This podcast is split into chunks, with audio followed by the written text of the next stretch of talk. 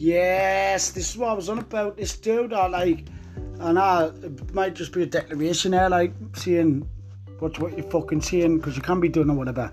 And I used to be a charge to swear with a phone or something, something about the Queen, but surely you've fucking Joe Rogan and them if them blind and that, talking about drugs and life.